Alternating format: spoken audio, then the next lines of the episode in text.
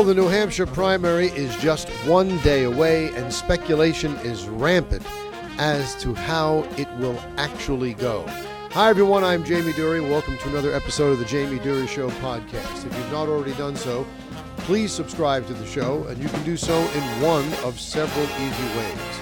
You can either go to the Google Play Store or the iTunes App Store and simply search out the Jamie Durie Show on those native podcast aggregator apps. So you can go to those, or you can simply download the free Podbean app at either of those two locations, and you can subscribe to the show that way. Either way you choose to subscribe, you'll be able to leave reviews, comments.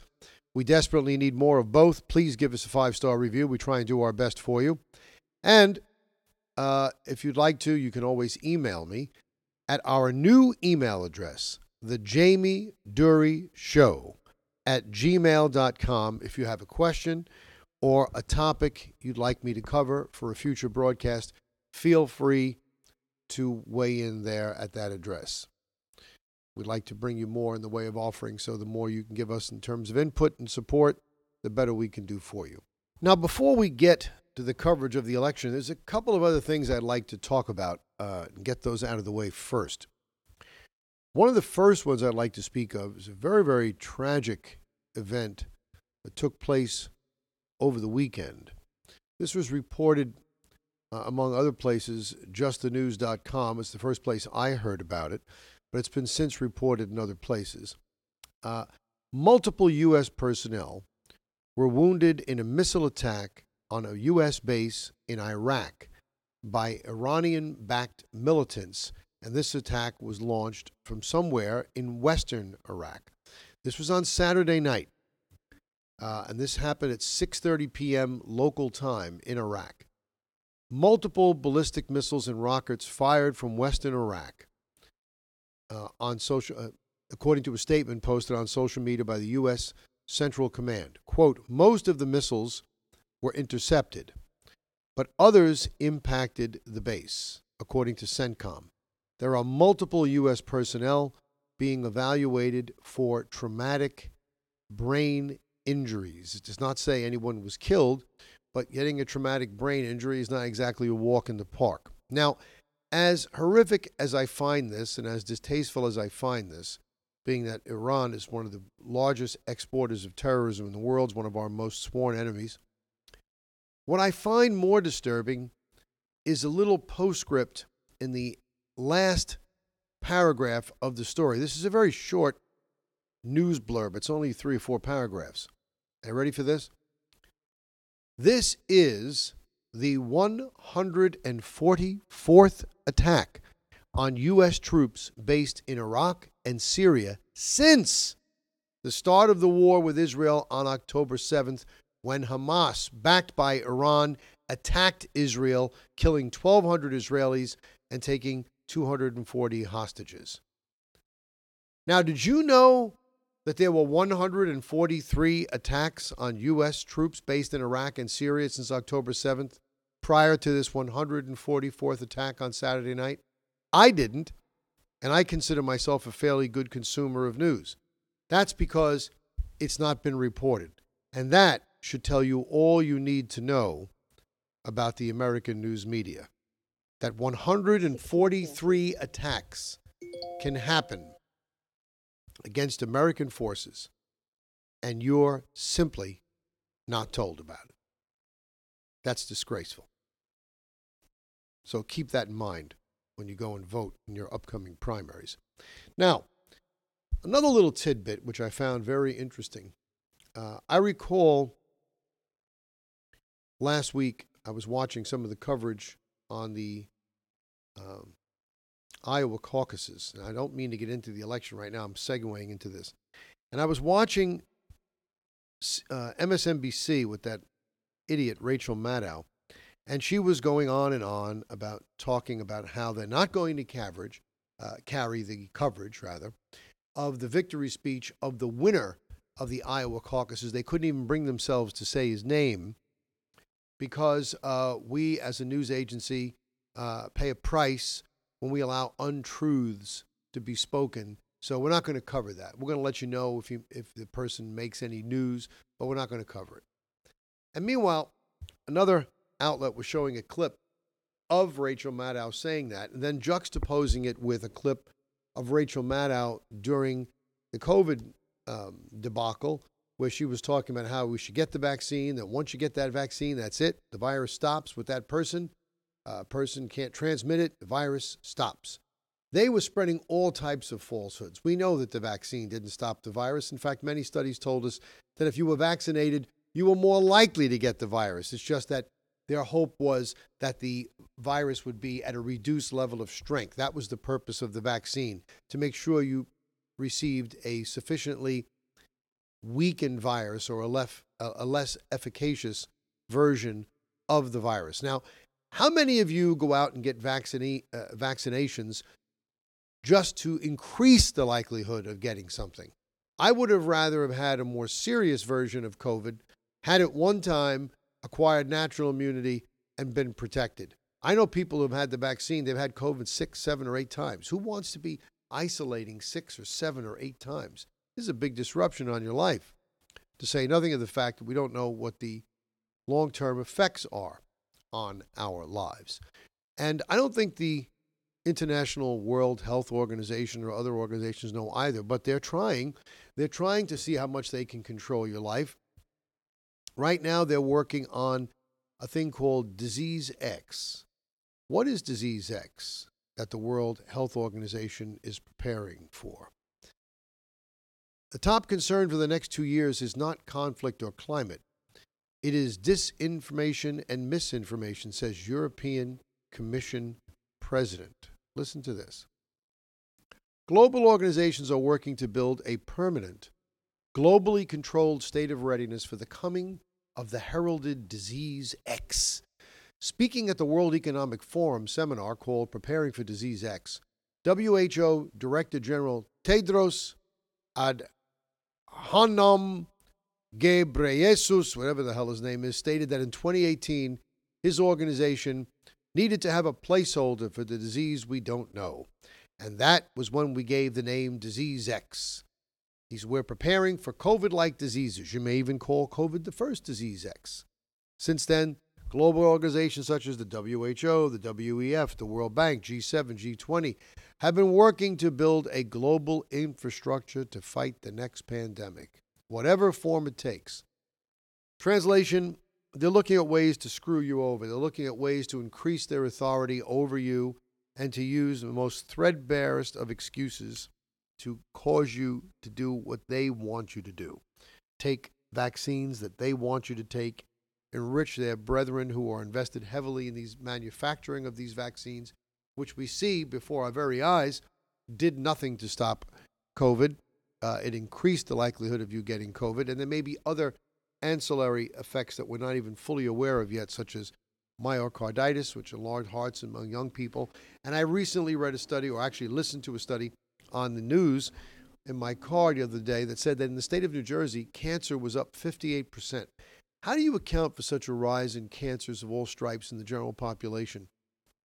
What one thing have a significant portion of the general population engaged in that might account for this? everybody's getting that damn COVID vaccine. You think that may have done it? It certainly affected our immune system. Maybe not the Johnson and Johnson, which is basically a, a true vaccine, a dead virus injected into you so your body can make antibodies. This uh, Moderna and Pfizer vaccines, these were mRNA technologies. These are new things. Nobody's really even explaining to us how they work. Who knows what they've done? All I know is I will never get these vaccines again. And I think that the medical community, particularly in terms of these bureaucracies, I'm not talking about the average doctor or nurse, I'm talking about these bureaucracies like the NIH, with that Fauci phony son of a bitch, and um, the World Health Organization and the like. Uh, these these vaccine hawks, if you will, I think they did a big disservice not only to themselves, but to the people of this country and the people of the world. Because people look to experts, they look for advice that they can trust, advice that they can believe in. Now, most people, when they hear the word vaccine, they think of something that they can get uh, injected into themselves or they can take orally that will now protect them against infection or the ill effects of a particular pathogen, virus, disease, or what have you. That's what we think of when we get vaccine. We got vaccinated for polio when I was a child so that we wouldn't get polio. You vaccinated children for the measles so they wouldn't get the measles, not so that they got a reduced potency version of the measles or a weaker version of polio so that they didn't get it at all. And that is the basis on which I think most people consented to take the vaccine. And early on, after people started getting it, and we found out that people uh, were still getting the disease, all of a sudden, they now changed it. Well, there's a different definition of vaccine. If it lessens the severity or attenuates the severity, it's still a vaccine. I think if you try to sell these vaccines on the premise that you would still get COVID, but you would get a slightly reduced version, uh, uh or slightly reduced in, in, in uh, potency version, but that you would still get the disease, that fact coupled with the fact that people already had a certain amount of reservations because of the accelerated manner in which these vaccines were produced and approved, you wouldn't have got anywhere near the compliance. So obviously, they wanted compliance for a reason, and they got compliance through deception, not through the honest communication of information. And when someone has to deceive you in order to get you to comply, you should be highly suspicious of what they're selling and what they're getting you to take. And so, because of that, even if we have legitimate vaccines in the future that could legitimately help us against the spread of a real, true pandemic, not something that was hatched in a laboratory as biological warfare, we're going to hurt ourselves because people are not going to take it because confidence in these public institutions has been seriously eroded as a result of what happened with the mismanagement of COVID. That's all I'm going to say on that. Now, let's get back to the election. Now, last week was a big wake up call for everyone on the left, big wake up call for people in the media. Nobody could believe it. A record, a record in a four way race 52%. 52% of Iowa caucus goers voted for Donald Trump. 52%. There are 99 counties in the state. He won 98 of the 99. And the one county he lost, he lost by one vote. One! So it was as close to a clean sweep as you can get. Now, the person who won that 99th county was Nikki Haley, but she didn't win anything else, and she finished second in all the other counties. Actually, she finished third. She finished third in all the other counties behind Ron DeSantis. Ron DeSantis, exception with the exception of that one county that Nikki Haley won, was second in 98 out of 99 counties. Trump was first. So Nikki Haley was third, and Vivek Ramaswamy was a distant fourth. After the Iowa caucuses, having failed to achieve the surprise he thought he was going to achieve, Vivek Ramaswamy uh, suspended his campaign and wi- uh, wisely decided to endorse Donald Trump. Not exactly unexpected, since he was been marketing himself as sort of a Trump light version anyway, uh, trying to drain the swamp and dismantling the administrative state, and so on and so forth. Uh, following the Iowa caucuses and looking at the numbers in New Hampshire, because he hadn't really made a big campaign presence there, uh, Ron DeSantis decided to suspend his presidential campaign as well and endorsed Donald Trump. So now you have Vivek Ramaswamy, Ron DeSantis endorsing Trump, South Carolina Senator Tim Scott endorsing Trump, uh, Dakota, North Dakota Governor uh, Burgum endorsing Trump. So Nikki Haley is increasingly isolated, but she's still hawking uh, that she's the one She's something different. She's the person who can beat Biden. Trump can't beat Biden. You know, this sounds hauntingly familiar, very much like John Kasich, that crybaby from Ohio, who, as he got wiped out in primary after primary, hadn't won one. Finally, won one when he got to his own state. He managed to eke out a victory in Ohio. But how do you lose every primary and then claim you're the only one who can beat the Democratic opponent? It's laughable. And Nikki Haley is not popular in her own state. That should give you uh, a moment of pause. So, what is happening in New Hampshire? Why all the wild speculation? Well, I'll tell you. Because they're hoping to stop Trump, at least temporarily, in New Hampshire, but they want to create the impression that if they stop him in New Hampshire, they've stopped him permanently. See, New Hampshire has very different rules. People can declare themselves up to a certain amount of time before an election as a member of one party or another. So, what they're trying to basically do is have Democrats masquerade as independents and flood the rolls and sort of come out in a uh, counter espionage um, um, or counter revolutionary strike and make it appear that Nikki Haley has greater support among the Republican base than she does to try and eke out a victory for her. If they do, the news media will take this and use this opportunity to engage in um, rampant speculation. That's all there's going to be is speculation.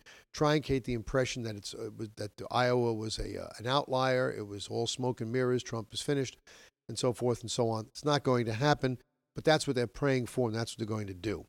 The next primary after New Hampshire is South Carolina. Donald Trump will wipe up everyone in South Carolina, and that will be the end of this counter revolution. I don't think it's even going to get past New Hampshire because we have some new poll numbers relative to New Hampshire that I think uh, bears out looking at. According to this article, Trump maintains solid advantage in New Hampshire polls, even with the support of formerly undeclared Granite Staters who are Democratic Party voters. Nikki Haley will struggle to beat former President Donald Trump. Here's what it says. On January 22nd, Okay, that's today. Three new polls were published, all of which show President Trump with a sizable lead over his last challenger, Nikki Haley. According to the polls which came out today, he leads by a margin, depending on which poll you look at, of between 19% to 27%. That's a lot in a two person race. That's a crushing defeat. In no general election have you ever seen numbers like that. Uh, in fact, in a general election, when you get somebody like Reagan winning 59% of the vote or 60% of the vote, that's, that's a crushing defeat. But to lose by 19 to 27%, that's a rout. The fact that Trump was able to get 52% in a field of four is unbelievable. He got more votes than his combined three challengers. That's putting it in perspective for you. Now, Suffolk University's latest poll, uh, which was published in the Boston Globe, shows Trump with support of 57.4% of likely Republican voters, while Nikki Haley has 38.2% of those voters. Only 2.2% remain undecided at this point. Uh, now, the poll surveyed 500 voters from New Hampshire. Now, that doesn't sound like a lot, but believe me, I have some uh, knowledge about polling and sampling.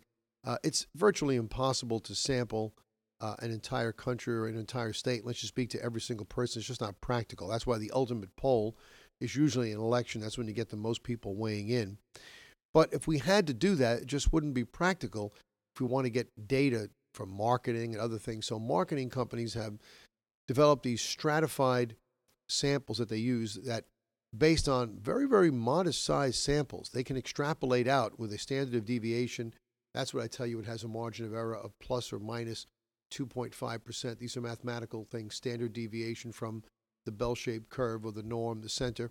Uh, and they're very, very accurate. So this particular poll has a standard deviation margin of error of 4.4%. So we can go either way.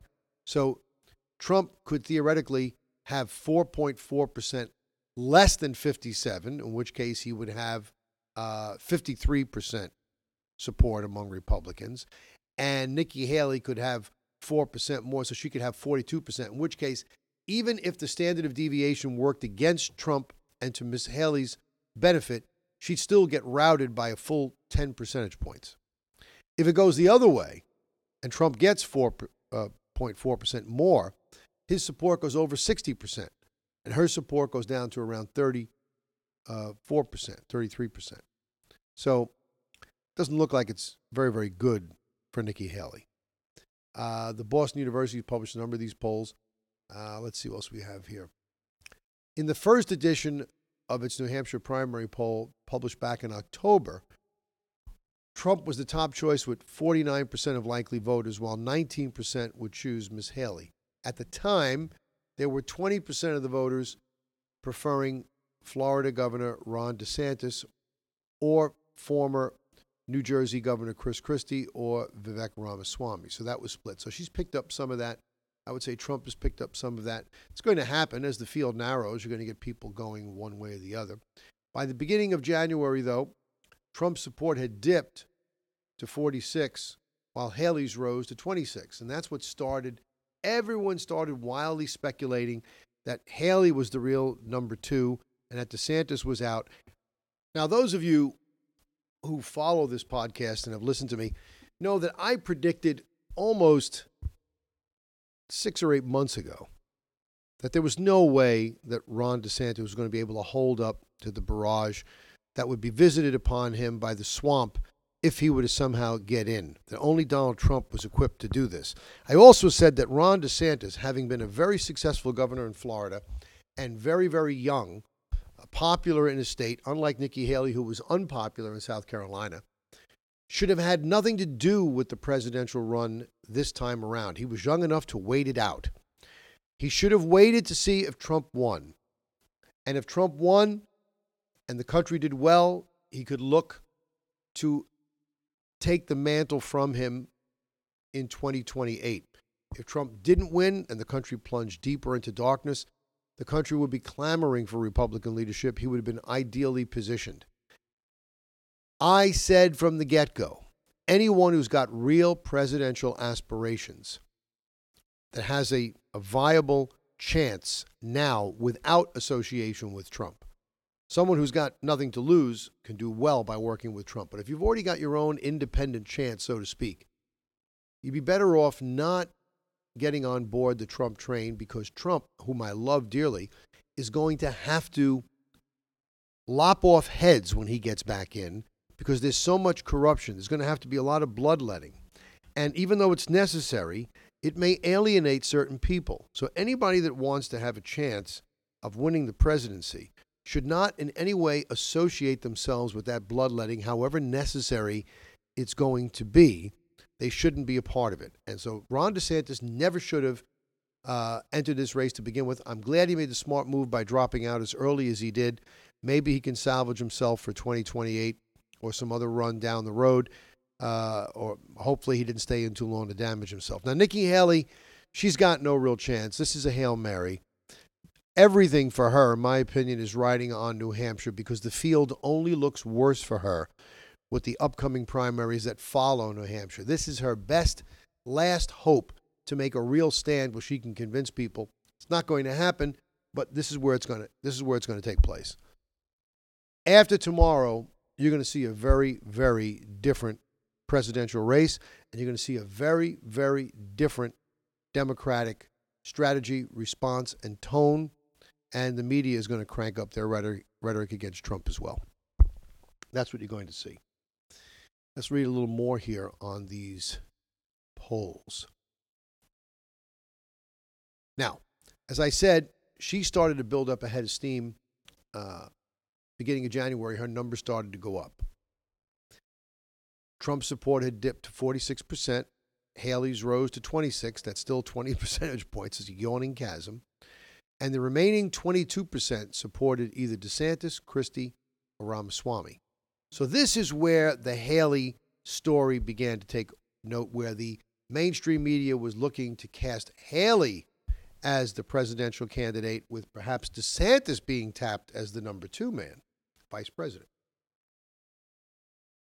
That turned out to be short lived once Trump waylaid everyone in Iowa.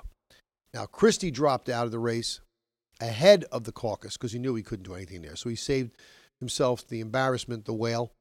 He's a big enough target, so why make yourself even more visible? So he dropped out.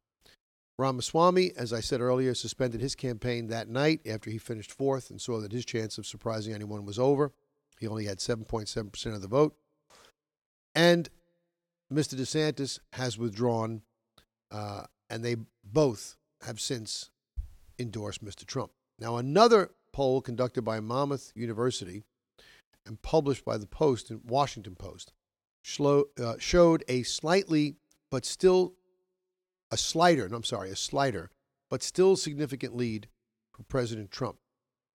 The poll was conducted over the course of January 16 to the 20th, and this one surveyed a stratified sample of 712 New Hampshire residents, people who identified themselves as potentially wanting to vote in the Republican primary. And this poll uh, gleaned that 52% would vote for President Trump and 18% would vote for Nikki Haley. That's an 18% margin of victory. Um, only 2%, just as in the earlier poll, remain undecided. This poll had a very similar margin of error, 4.2%. So, worst case scenario, Trump really only has 47.8% uh, support, and Nikki Haley would have 40% support if she had four points. If he went four points down, she went four points up. He'd still beat her by 8%. That's still a very large margin.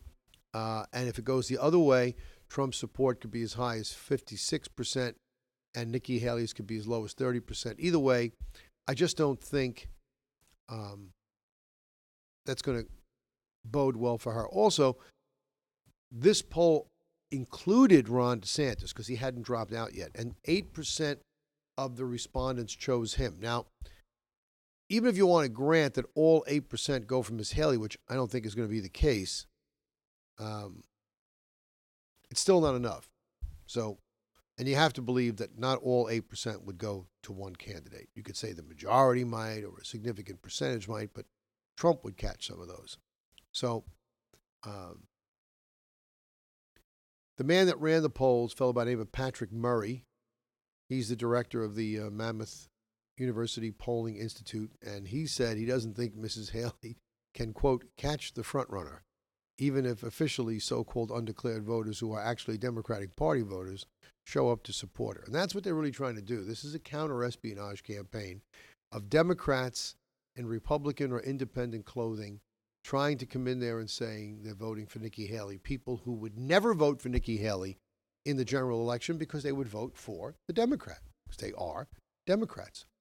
The last poll was a poll conducted by Insider Advantage, and this poll was conducted after Ron DeSantis dropped out. And, uh, and his endorsement would likely send his voters to the Trump camp. The poll conducted on the 21st, which was yesterday, was done with 850 likely voters in the GOP primary. 62% of those respondents said they will vote for President Trump and 35 will choose Nikki Haley. 3% in this poll said they are still undecided, and this poll also has a similar margin of error, 4.32%. I'm not going to go over the math again. I've done it twice for you with the other polls. You can see now this is even a wider margin. So everything I said with respect to margin of error and standard of deviation with the other numbers is even uh, more exaggerated here uh, in terms of a, mar- a larger margin potential margin for uh, victory for President Trump than either of the other two polls uh, indicate. So I don't know how you can say things are looking good for Nikki Haley. And she's got the governor of New Hampshire, Chris Sununu, who's John Sununu, who was in with the Bushes. His father was in with the Bushes.